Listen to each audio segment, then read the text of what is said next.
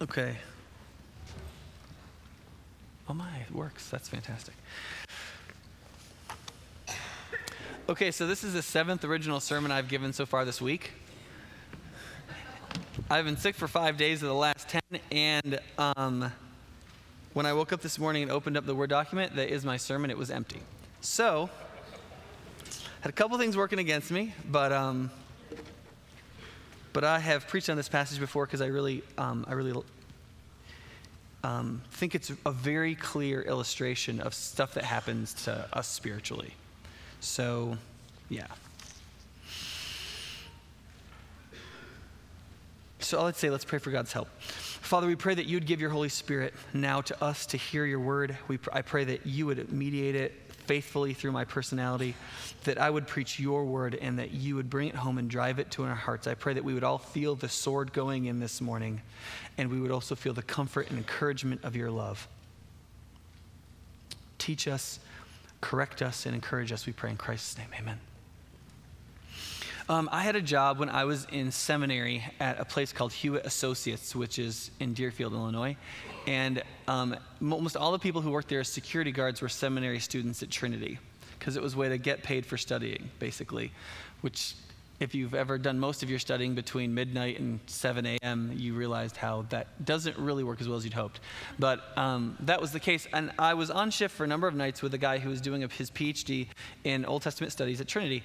And he was a, sort of a bombastic um, fellow. He was in his, his early 40s. And um, anyway, we were talking about church one day, and um, uh, you'd be surprised how many seminary students don't care for church. Um, about, you know, about half of us got into ministry because we had such bad church experiences. So there was one time where we were talking about some of his experience, and he says, You know what? One of, the, Nick, one of the things you have to realize, you're young and you don't know this yet, but one of the things you have to realize is that nobody will stand up and fight for the gospel, for the church. They would just rather not fool with it. They'll, they'll fight over everything but the right things. You go to church, church is a fight. People will fight. They'll fight over everything but the right thing.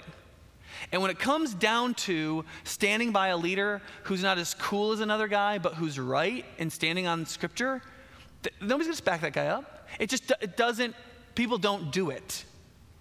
And, um, and that was one of the reasons why he was going into PhD work instead of into past, and leaving pastoral ministry. And I was like, well, dude, then you got to get in there and you got to get in there and fight you know? But one of the reasons I asked him, I said, why do you think people don't fight when they should? Only when they shouldn't. And he said, I just think, I think most Christians are just spineless, frankly. They'll stand up and they'll fight when their preferences are challenged because everybody, everybody will fight preferences. But when it comes down to something that they don't have any personal, direct, immediate interest in, but that is important because God said it was, they're not going to fight over that. They're not going to spill their blood for something that doesn't immediately touch their own fancies and perceptions. And I was like, huh, okay. But you know what? I think there's another reason this happens. It's because people don't know when it's time to fight. Uh, a few months ago, Lexi and I were watching the John Adams miniseries HBO did. Remember that? Did you see that? And um, one of the conflicts in right before the revolution began was that all these different Americans were trying to figure out if the time had come to fight. And there were some people who thought the time to come to fight had long passed. There's some people who thought, well, we're sort of getting there. There were some people who saw that Britain had repealed the Stamp Act and a couple things, so thought, well, we're moving in the direction of Reformation, so we shouldn't jump in and fight right now. And then there were other people who were thinking, well, they haven't actually broken any direct laws, so we don't have the legal and therefore the moral right to fight. That would be illegitimate moral rebellion. We can't do it. John Adams was in that category for a while. And so the problem that the revolutionaries had, though, is, is that unless there is some decisive event that brings everybody together, you never have a revolution. Reform never happens. Nobody ever stands up and fight because it's everybody decides it's time to fight at a different moment. The only way you can have reform that has a surge behind it is that at some point everybody goes, "Yep, got to do it." We've got it. And so sometimes there's some event that brings people together. But the problem in, in, um, in what happens a lot of times is good corrupting, leaders who are good at corrupting do it very slow, very strategically, very carefully, so that people never find, they're they make very careful that there isn't ever a coalescing event. or one issue on which it's very clear, everybody goes, oh, yeah, definitely, there it is. And when you come to this whole issue with Jeroboam, if we look at just Jeroboam this morning, it's just a rerun of Saul. That's all it is, except Jeroboam's worse. Essentially, Jeroboam gets in a situation, right? The Israel splits into two nations. You've got you've got Judah down here and Israel up here, the other 10 tribes, and there's the Israel's political allegiance is to Jeroboam, right? But their spiritual allegiance is still in Jerusalem and Judah. And so what what Jeroboam is afraid of is, is that the, the, apparently the Feast of Tabernacles was coming up. So all these people from his country were going to go down into the other country that they used to be give their allegiance to, and they were going to celebrate this big festival. And he's like, you know what? When they get down there, they're going to realize this whole thing is wrong. They're going to say, wait a second, this is where the temple is. This is where God's present, dw- presence dwells. This is the center of the rightful kingdom of Israel, of all of us. Yeah, we don't like Rehoboam, but this isn't right. This whole thing, this split, it's wrong. And then the only way that they can get back into Jeroboam's good graces is what? Bring Rehoboam's head, basically, right? He's like, this is not going to go well for me. So, what he does is he sets up an alternate religious system that's similar to the system God set up, but completely different in terms of what it meant, its vitality, what it taught, how it worked. So that though it resembled true religion, its effect was the opposite. It, did, it wasn't just a religion God didn't bless, it was a form of worship that infuriated him. In fact, um, Jeroboam's great legacy is he is the guy always named as the one that destroyed everything. If you read through the rest of 1st and 2nd Kings and Chronicles, he's mentioned 13 times in reference to other kings. A new king comes on the scene, and the way that king is described as stinking up the place was he didn't repent of the sins of Jeroboam, son of Nebat. In fact, at the very end of when, when Israel finally goes into exile and is totally destroyed, um, the way that whole thing is laid out is because they never turned back from what Jeroboam led them into.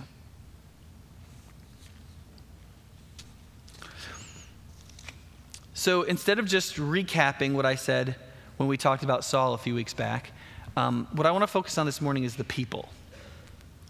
Because a lot of times, the way we look at the people of Israel in the Old Testament is we go, oh, the poor people of Israel, they had bad leaders. Didn't they have bad leaders? Poor people. But one of the things that we have to recognize is that God really never lets the congregation of people off the hook because the leadership is good or bad. In fact, when you look at the way the people of God are discussed in the Old Testament, um, God is always selecting and instituting extremely laissez faire forms of structure and leadership. Um, the structure of government and religion in the Old Testament is as far away from totalitarianism as you can get. And one of the reasons for that seems to be that God expected individual people to not need to be dramatically governed because the gospel, the promise, the law, the truth would govern them. And he was unwilling to institute other mechanisms of enforcement and coercion because his people were people who had a law. They had been told what was good, true, beautiful, praiseworthy, noble. They had been, they had been shown, it had been given to them, it had been expressed to them. They, there were a specific group of people who were there to teach it to them, but there was nobody put in charge at the beginning to enforce it on them because they were to enforce it within their own community, right? Who was supposed to stone whoever was supposed to be stoned in the Old Testament? The whole community was supposed to do it, right?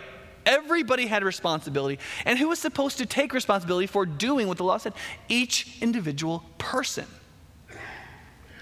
Because throughout the Old Testament, there's this focus on individual responsibility before God, even as part of the wider community of God.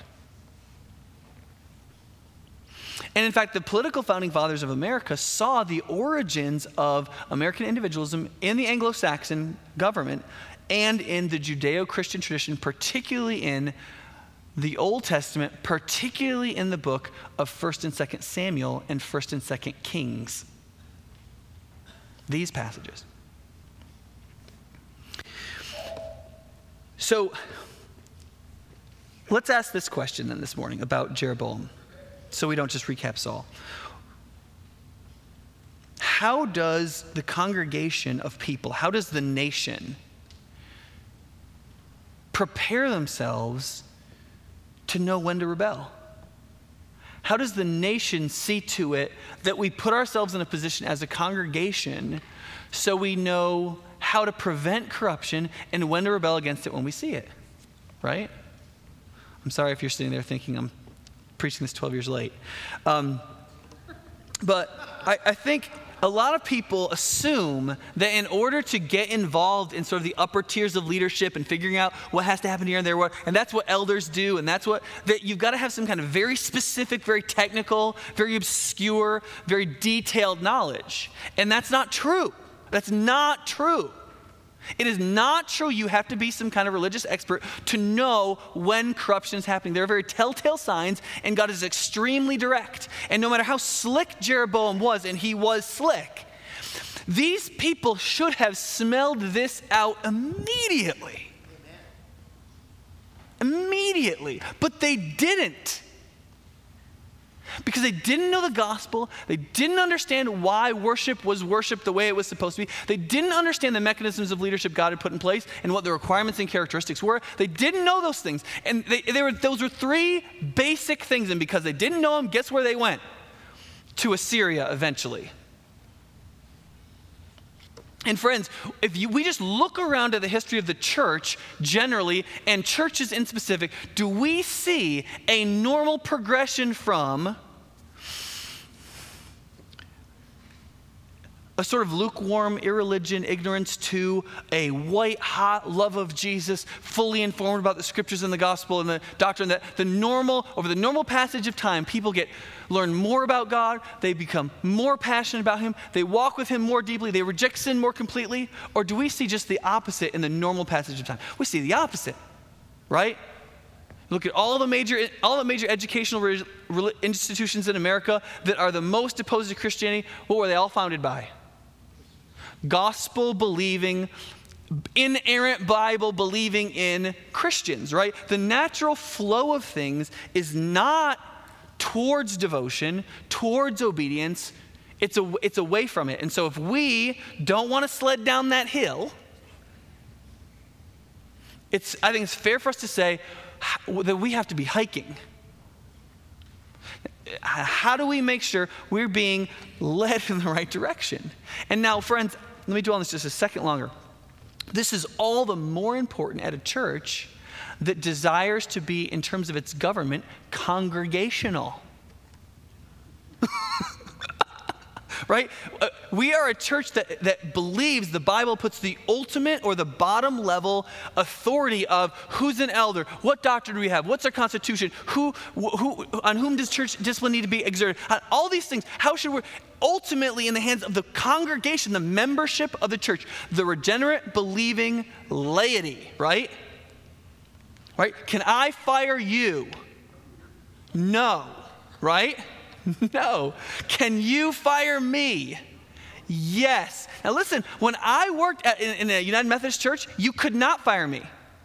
I get up in front of my congregation, they could not fire me. Now they could stop giving and leave, and the building could go into foreclosure, but they could not fire me.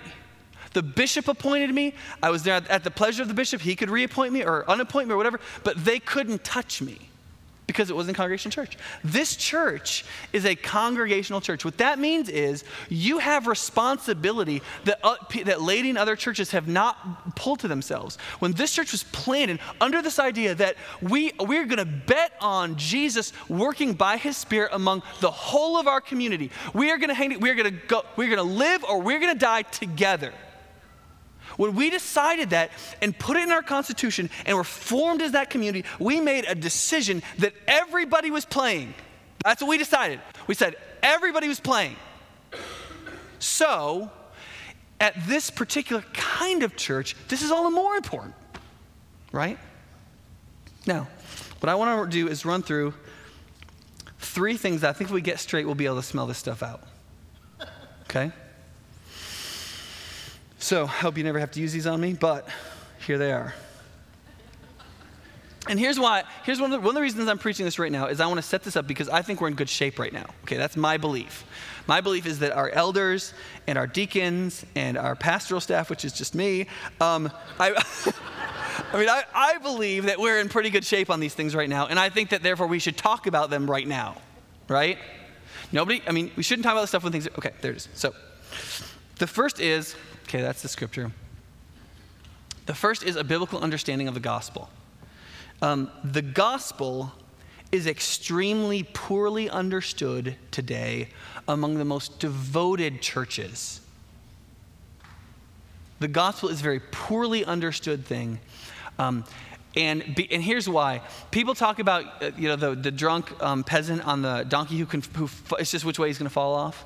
There's something about the gospel where you can like fall off four different ways. I mean, there are a lot of ways to fall off of the gospel, and it's, it's because scripture is very clear our heart is not wired to love it. Right? We are not, there is a, there is a way in which God's image is in us and through that, there is some appeal to how we've been created in the gospel. But there's another side of us that's dramatically self centered, that's dramatically self justifying, that's just dramatically self defining, that's dramatically all these things that does not like the gospel. And therefore, if we can tweak the gospel, shave the gospel, change the gospel, turn the gospel, we are, uh, we are bent in that direction. Now, um, I'm going to return to all three of these examples I'm going to give in the next weeks. So I'm going to go over them kind of fast, but you just, you're going to hear about them all the time. So you don't worry about, don't worry about, about me not. The, the first is what um, sometimes I'll call barcode Christianity. And essentially, this is an oversimplification, oversimplification of the gospel in relationship to justification, right? What we believe is, is that Jesus died in our place. The guilt and penalty of our sin was put on him. His righteousness was credited to us. And by faith, that transaction can happen for everybody, apart from anything that they do, period, full stop. Right? Now, for some people, that is all the gospel they've got. That would be a little bit like building a house, building the doorway, putting all the molding up, and having a door, and then not building a house behind it. It'd be a little like that. You build the porch and the steps and the door, right? And you open the door and you're kind of like, it's a meadow. Did you ever see them? Did you ever watch this? Um, a great example of this. Have you ever seen the show Scrubs? Okay, in the show Scrubs, there's this character JD, and he buys this lot and he puts on, puts a porch on it. But There's no house. It's just a porch. It's his lot. He sits in lawn chairs on his porch, but there's no house behind it, right? And it, that's a little like if you believe in justification, but you don't believe in anything else about the gospel. And so what, what you have is you've got churches where everybody is 100% assured that Jesus loves them and they love Jesus and they're going to heaven, and that's fantastic. And that is essentially legitimate information to cause them to not have to care about anything else.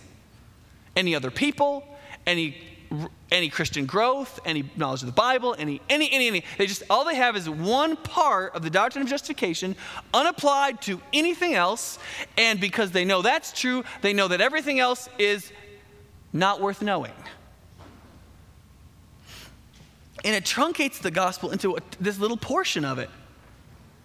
Listen to how First Peter, how um, Peter explains the gospel in First Peter. He, he says, through his divine power, he has given us everything we need for life and godliness through our knowledge of him who called us by his own glory and goodness. Through these, he has given us his very great and precious promises, so that through them you may participate in the divine nature and escape the corruption in the world caused by evil desires. For this very reason, make every effort to add to your faith goodness, and to goodness knowledge, and to knowledge self control, and to self control perseverance, and to perseverance godliness, and to godliness brotherly kindness, and to brotherly kindness love. For if you possess these qualities in increasing measure, they will keep you from being ineffective and unproductive in your knowledge of our Lord Jesus Christ.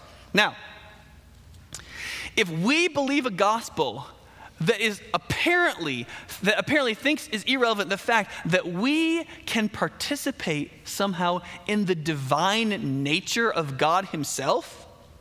What the eastern church used to call divinization what the western church called glorification the, the idea of being in union with God, that through the gospel we can be in union with God Himself, that that's not worth knowing, that we can actually be, we don't have to, that when Jesus died for our sins, He set us free from our sins so that you don't have to do them anymore. Our sins that are ugly, despicable, horrifying, selfish, self justifying, self centered, that destroy all of our relationships, everything that we do, that junk up the whole world we live in, that we don't have to do them anymore. Right? That's not part of barcode Christianity. So for, it's very easy for us to go, Jesus loves you. Jesus wants you to be saved. Believe in Jesus. And we'll baptize you, and then, well, you've been wet, so you're done.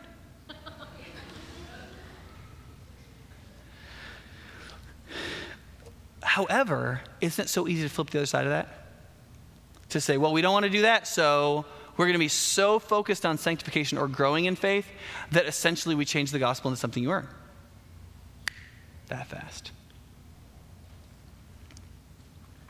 Another one is that, is that we're constantly, the American church is constantly stuck between this question of, um, of spirituality, the sort of new age pop psychology gig, define yourself from yourself, and moralism in religion.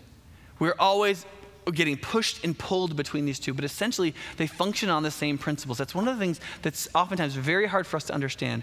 The, uh, the most conservative among us culturally and the most liberal among us culturally are still functioning from the exact same principle, we just don't know it. Um, the, the sort of generally speaking, the more politically and ideologically and philosophically liberal among us function out of this libertine mentality that tends to gravitate towards self justified psychological introspection. So, good people are thoughtful people, good people are interesting people, good people are reflective people, and so on. But what that ends up leading to is a kind of spirituality that focuses on advice and techniques.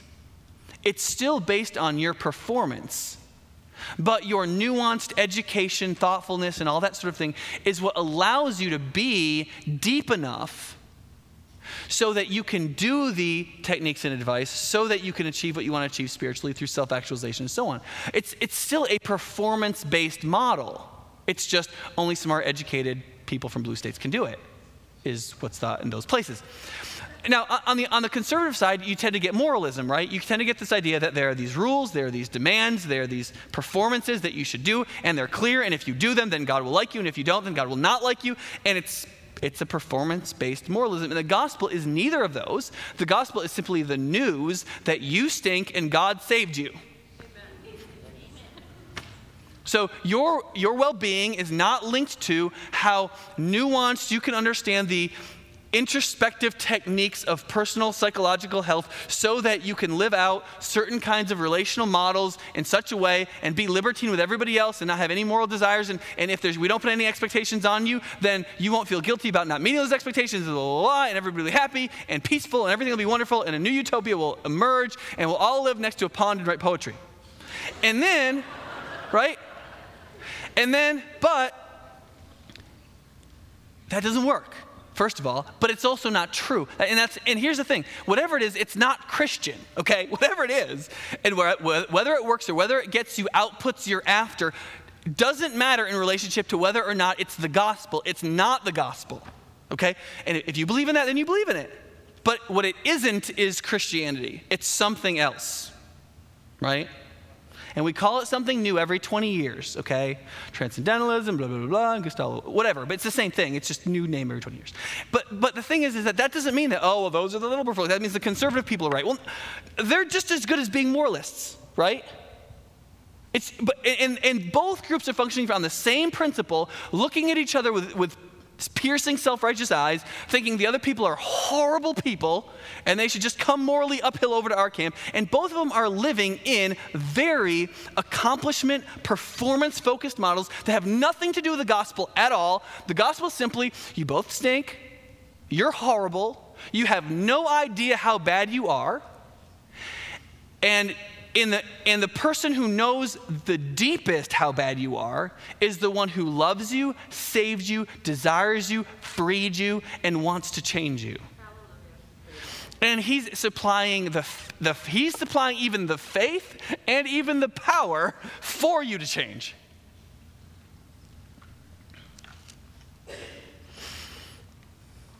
And he, if we have to keep coming back to not just what the gospel is, but that's one of the reasons why um, we have to talk from time to time about what the gospel isn't. Because if you do surveys on what people want to hear in church in America, they want to hear positive sermons that make them feel good. And so therefore you don't say anything negative. But here's the thing if you don't say anything negative, you got two problems. One, you ignore most of reality. Um, and then two, uh, um, you cannot create contrast, which brings clarity. So everything stays hazy, right? So we don't want to slander anybody. We don't want to be unnecessarily mean. We don't want to be curmudgeons. We don't want to be overly negative, right? We don't want to be that because we're joyful people because we stink and Jesus saved us. And that's fantastic. But in order to bring clarity and know what the gospel is, so that when a Jeroboam shows up and sets up golden calves and say, "Dude, you should worship these," we go, uh, "Buddy, I don't, I don't think you know how this works." I'm not sledding down that hill. Okay, so secondly, uh, that's we'll get back. We'll come back to that in another sermon. Okay. The second is a biblical understanding of the nature and purpose of worship. If we get now, Sunday morning is not everything. There's a lot that cannot happen on Sunday morning. You cannot be completely formed into the image of Christ by coming to church on Sunday mornings. Sunday mornings have a limited application. However, if we consistently get this limited application right, it can do a lot of good. Worship is essentially the moment in which we come and acknowledge that God is God and we are not. And we emphasize that in as many ways as possible. Where we let God be God, we ask God to be God in our lives and in our community, and we respond as though He is God. And we do it together, not individually. And we do it intergenerationally, not single generationally. And we do it with lots of different tastes, cultures, colors, types, views, because the assumption is that Jesus is bringing together a kingdom from every nation, tribe, tongue, nationality, etc. Got it? So, Jeroboam, when he stepped onto the scene, he took the worship of Israel in a very consumeristic, self aggrandizing way but he didn't change it too much, right? That's always the issue. There's, you change it, but you don't change it too much. Now, one of the reasons why some scholars believe that he used the, the, the cows and stuff is because the, the Israelites in the north didn't kill all the Canaanites. I don't know if you know this. But they, they didn't completely eradicate all the Canaanites. And the Canaanites worship Baal, which is who rides the bull, who is the god of fertility. The bull is this is this picture of strength and virility and, and fortitude. And so some people think Jeroboam was trying to meet the difference here. You, you do some sacrifices, you have some festivals, you set up altars, you do sacrifices on the altars, you have priests, you do all that gig. But you also reach out to people who don't think just like you. You, you open the tent a little wider, you bring in the Canaanites, and you, and you make your worship a little, a little bit like Baal worship, frankly. You know, and if God can be enthroned upon the cherubim, why can't God be enthroned upon big gold bulls? I mean, and you got to have something to carry out in battle. I mean, if you're going to go fight against Judah, you can't very well go ask them if you can borrow the ark to carry out to battle in front of your army to fight them. You know what I'm saying? So you got to have something to carry out there. And so off you go. And then, you know, he, it, it, was also very convenient because, you know, you had, instead of just having to go to Jerusalem, you could go to Bethel, which was in the far south, or you could go to Dan, which is in the far north. And, and if that was too far for you to go, he put high places all over the whole countryside. Any place that was high. And appointed a priest, anybody who had the means to be there. Which also, think about what that does. That also individualizes worship, doesn't it? Um, when, I, when I go to India, sometimes we'll go and we'll look at these Hindu shrines because I'm always trying to get a better understanding of how Hinduism floats. And um, one of the things that is you can really observe about Hindu worship is it's completely individualistic. There is virtually no corporate expression. You have these different shrines, and people go individually to the shrine, and they venerate the shrine, and they make a sacrifice to the God, hoping that the God will bless them. But there's no congregational anything. People pass each other, people kneel next to each other, people offer sacrifices at the same time, but there's no communion with each other. It's completely individualistic. You can go whenever you want, the shrine's always open. You can take whatever sacrifice or offering you want. It's, it's completely up to you. You can worship whichever God you want, it depends on how you want to get blessed.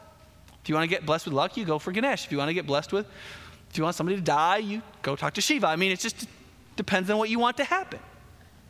And this is one of the pulls on us, isn't it, in our culture? One of the pulls is making worship more consumer centric, easier for us to digest, make it taste a little better. And here, here's what I, I want to say about that to us, and I think this is very important for us to think about, is that we can do some of that in the margins.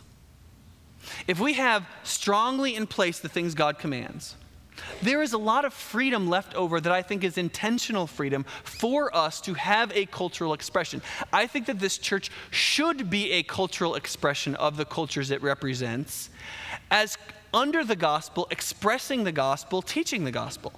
Right? We're, we're never going to wake up one morning and be like, let's be Latin American today. It's, it's just not going to happen. We're not going to wake up this morning and be like, let's do like the sub Saharan Africa thing. We are, we're going to be a Madison church. Right? That's what we're going to be. And we can't help, we are going to be a cultural expression. When I talk about football, I'm going to talk favorably about the Green Bay Packers and the Wisconsin Badgers. That's going to happen here. And that, that would not happen. That would not happen if I was in, if I was in Manhattan. I wouldn't even talk about football right? If I was in, if I was in Panama City, Florida, I would talk about how great the, uh, the University of Florida Gators were. I mean, that's, it was different place. Do different things. They talk about snapper fishing. I don't talk about snapper fishing here because we are a culture and there is room for the expression of who we are towards God within the constraints and along the lines and with the direction and working with the fodder that God explicitly gives us for worship. Now, super quickly, here's what I think um, that should include.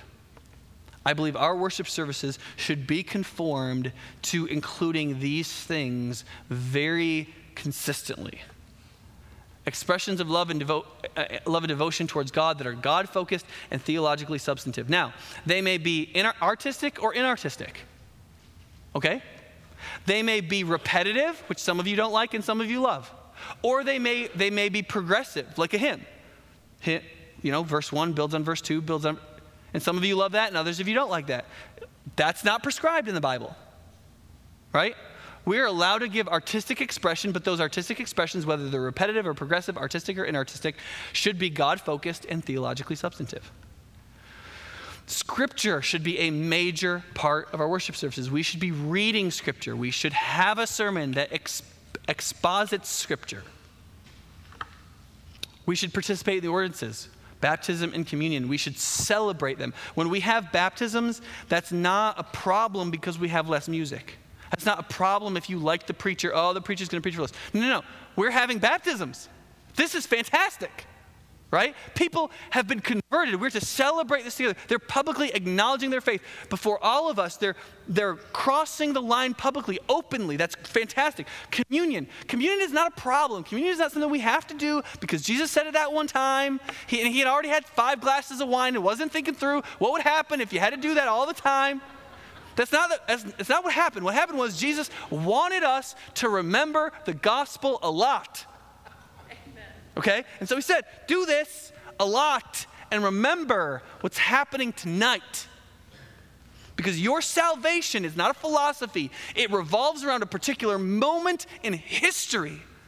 A wooden cross where a man died, and three days later he awoke and was alive. And you have to come back to that moment to know what's happened right?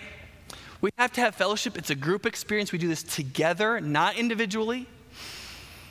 We should, we should pray because God should not be the unspoken premise of our gathering. He is the honored guest. He is the driver. He is the teacher. He is the lover. He is the one. We don't come and we don't read little poems about how we feel and how, how nice it would be if we were all more loving to each other. No, because God is king, we will learn to be loving and feel nice and be nice to each other. Amen. Right? there, the, this worship service should be a place of disinterested moral exhortation and commitment, right? The earliest Christian services, it was said about them, it's where people got together and pledged to not commit adultery, not steal from their employer, not, and to live like Christians. We should not be a moralistic place. We should not be a moralistic place where we're all judging each other and being mean to each other and not we don't know any of the circumstances of anything, but we just still know we don't like you. That's that's not what I'm saying, okay? And I will preach a lot against moralism. However, there is a, a, a, a wonderful morality to, G, to Jesus. He is good and he, he remakes us to be good. And this should be a place where we go, you know what? I'm not going to live like I've been living. In fact, just last week, I stunk up the place pretty bad. But I came in here and I remembered that God is God and that this is the truth. And I sang devotion to Him and I prayed for Him to help me. And you know what?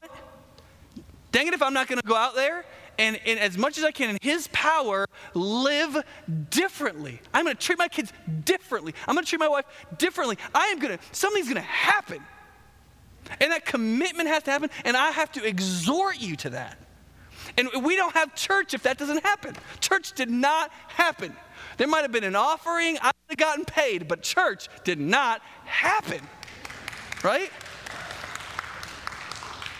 And when I say disinterested, the idea there is not that it's not interesting, okay? It's not uninterested. It's that it doesn't matter what's good for you right? It doesn't matter if it's good for you. It doesn't matter if you like an, this lady at your office. You're not going to commit adultery with her because Jesus is king. It doesn't matter if you don't, you don't want to tell the truth. You, the truth is the truth. The king tells the truth. He never lies. He won't lie to you. That's why you can believe his promise that he saved you. Now stop lying. It doesn't matter if you want to lie. It's disinterested. It has nothing to do with what's in your interests. It has to do with what's true because the king is the king. And I'll, I'll preach on giving another time. Third, and quickly, very quickly, very quickly, is a biblical understanding of the requirements and characteristics of Christian leadership. And all I'm going to say about that, because I'm really trying to end on time, to submit to the elders who are the leadership of this church and I only one of them, is that Jeroboam, one of his big ploys to win was he threw out all the leaders who knew anything about the Bible. The Levites were the, were the keepers of the word. They were the people who knew the Bible, knew what it said, knew what it taught, knew why this was not okay.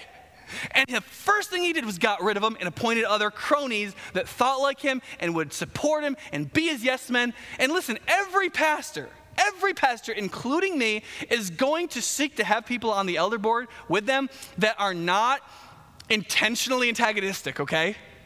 I mean, when, when we have elders, I will advocate for us to nominate men that are not insane, okay? I'm, I, I will have an interest in who is the new elder. But, but the, requ- the requirements and characteristics are not, it's not, we don't appoint people as favors. We appoint men that are fit to the work, right? And they have to be the people like the Levites who know the Bible, who've been proven in living it faithfully, who are who live up to the biblical criteria of leadership, which are extremely clear all through the New Testament, especially in 1 Timothy 3 and Titus 1. It's gotten faster as I've been going, hasn't it? Yeah. So let me just end this way. Um, this did not happen in Judah. And one of the kings in, in, close to the time of Jeroboam was a guy named Jehoshaphat.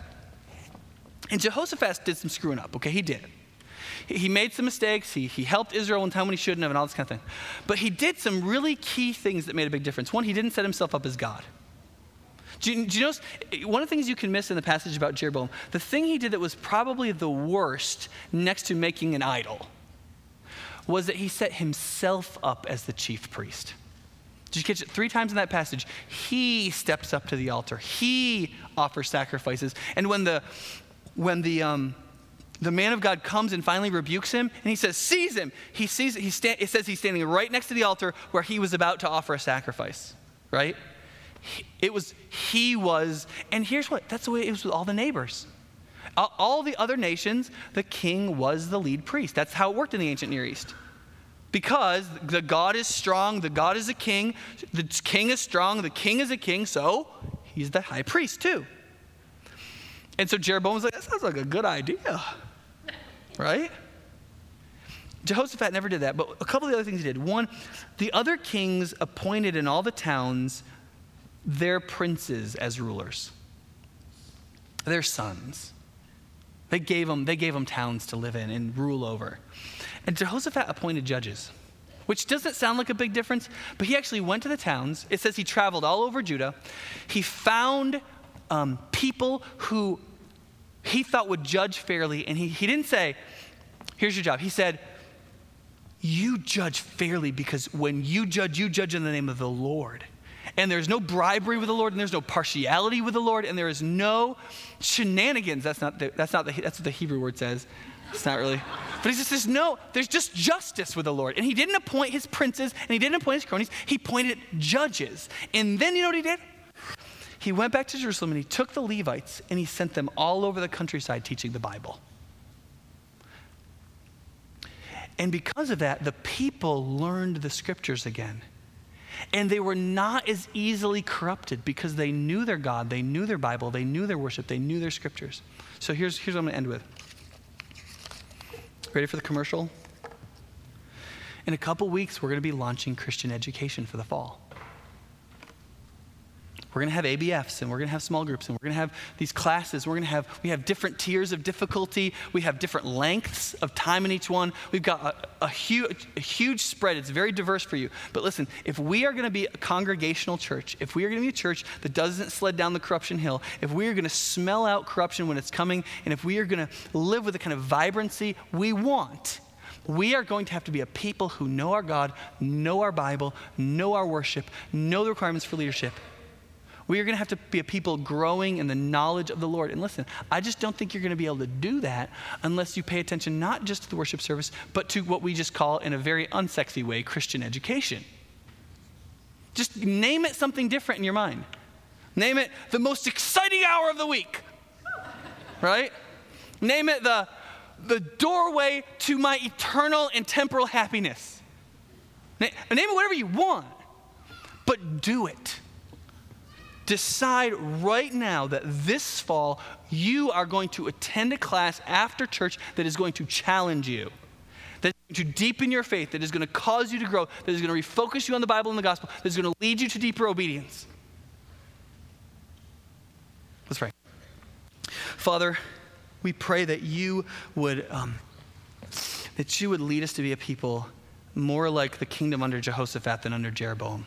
We want to be a people who are taught who know, who know how to be faithful, who are not at the mercy of our leaders. We pray, Father, that you would give us good leaders and keep our leaders godly and faithful. But Father, we do not want to be people at their mercy. And we recognize that the covenant, the promises, the gospel was never meant to be held only by leaders and that the people would be at their mercy, but you have taught us how to be free and how to lead ourselves and how to lead our family while existing together as a community. We pray that you would make this church, High Point Church, and all the churches around us, and in our city, and in this nation, and in this world, and that our missionaries are planting. We pray, Father, these would be churches where the laity, the people of the church, would know the gospel, would understand worship, would know what it means to be a Christian leader, and would be taught the scriptures. And that from that, such blessing would come that we would never for a moment doubt the worthwhileness of seeking you. Amen. Would you stand for the benediction?